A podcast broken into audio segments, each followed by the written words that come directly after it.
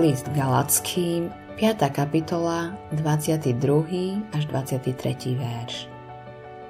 Ale ovocie ducha je láska, radosť, pokoj, zhovievavosť, nežnosť, dobrotivosť, vernosť, krotkosť, zdržanlivosť.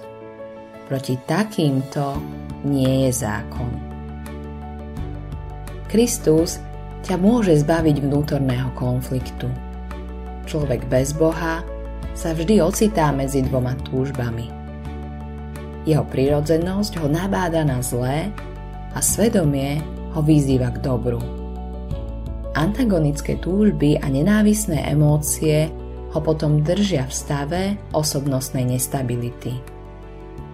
Medicínsky vedci usúdili, že tento konflikt je hnacou silou väčšiny fyzických porúch a nervových kolapsov.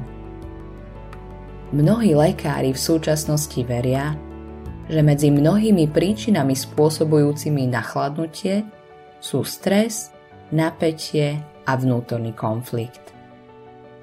Pavel musel byť uprostred podobnej osobnej občianskej vojny, keď zvolal Biedný a človek – kto ma vytrhne z toho tela smrti? Následne si sám odpovedá, keď hovorí ale vďaka Bohu skrze Ježiša Krista, nášho pána. Modlitba dňa Páne, len Tvoj Duch Svetý má kontrolu nad mojimi najvnútornejšími pocitmi.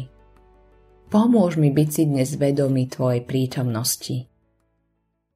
Autorom tohto zamyslenia je Billy Graham.